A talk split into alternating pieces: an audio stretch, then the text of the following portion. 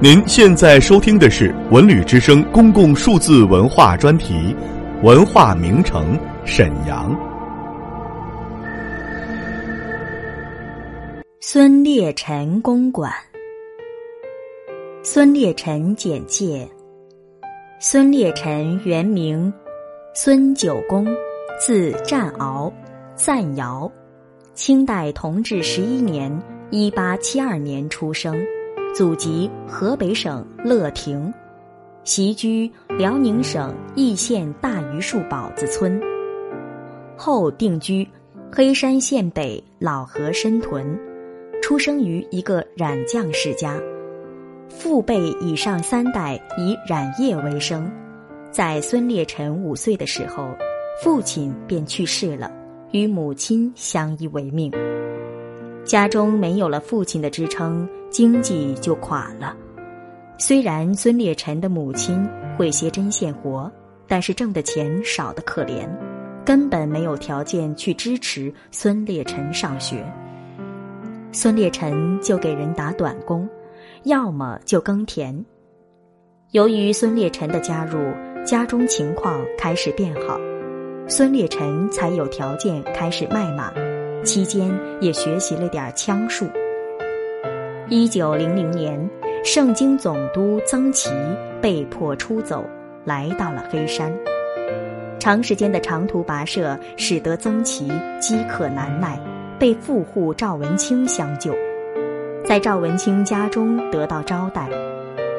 赵文清是孙烈臣的表弟，在赵文清招待了曾琦的第二天。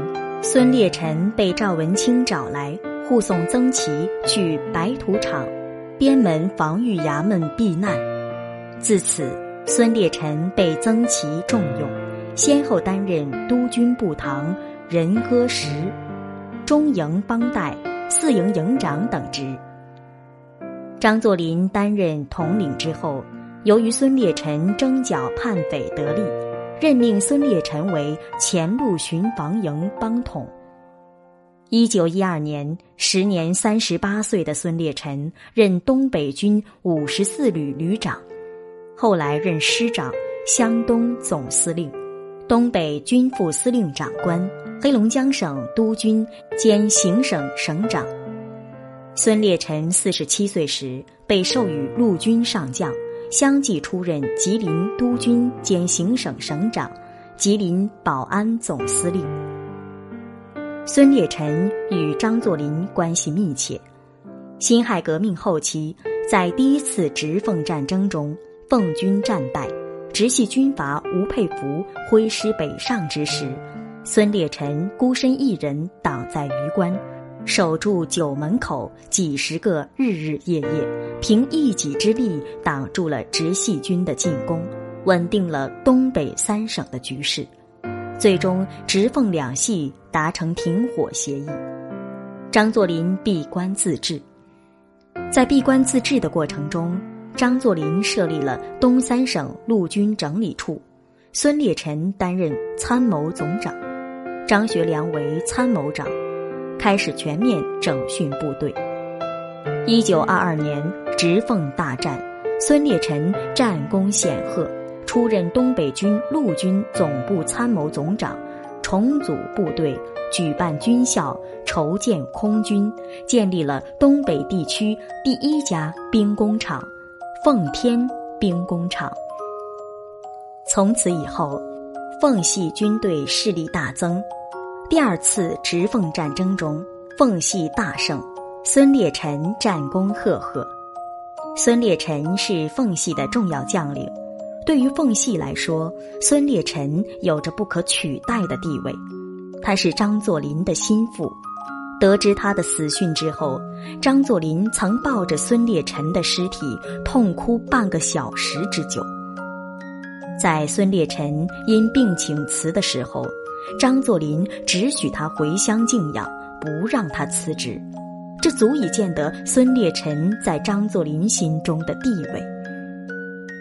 一九二四年四月二十五日，孙烈臣因病逝世。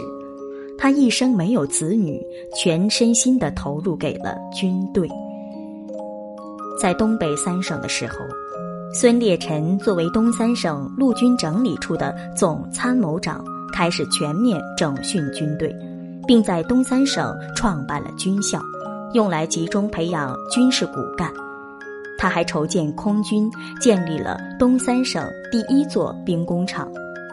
正是因为孙烈臣的这些举动，让在第一次直奉战争中弱于直系的奉系力量逐渐增强。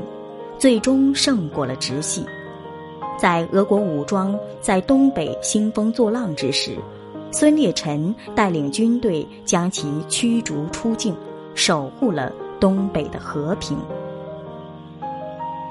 孙烈臣公馆。孙烈臣出生于一八七二年，是辽宁锦州人，他是张作霖最信任的心腹之一。在一九五五年被授予陆军上将军衔。一九二四年农历三月二十二，孙烈臣病卒于吉林官邸，年仅五十二岁。一九二五年四月，下属及亲属将孙烈臣移送沈阳归丧，当时人称“孙都军坟”。人们为了纪念这位战功赫赫的军人，修建了孙烈臣公馆。据史料记载，人们为孙烈臣一共建造了两处公馆，一处在孙烈臣的老家，一处是位于沈阳市大东区的督军府。督军府的准确位置是大北关街三十六杠一号，现在是大东公安分局的办公场所。它的北面是八王寺湖和大东广场，地理位置优越。孙烈臣墓建在方山镇鹰窝铺山。除此之外，没有更多的资料来介绍孙烈臣墓了。比较多的是对孙烈臣公馆的介绍。孙烈臣公馆也是后世为了纪念孙烈臣而建立的。一处为孙烈臣的故乡老河参附近的盘龙山，名为府邸，实为别墅。这座公馆是砖石结构，里面共有房间五十多间。但是在文化大革命时期，孙烈臣公馆被摧毁，仅剩了石碑。这块石碑现在被保存在方山镇蛇盘山的黑山碑林之中。另一处孙烈山公馆占地八千九百五十三平方米，整个孙烈臣公馆都是青砖河瓦单檐硬山式建筑，周围是用青砖围成的墙，是两进式院落。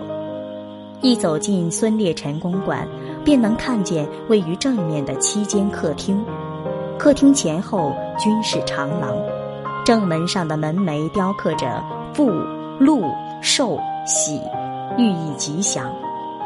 门枕石和角柱上均雕有花鸟人物等，图案精美，甚是好看。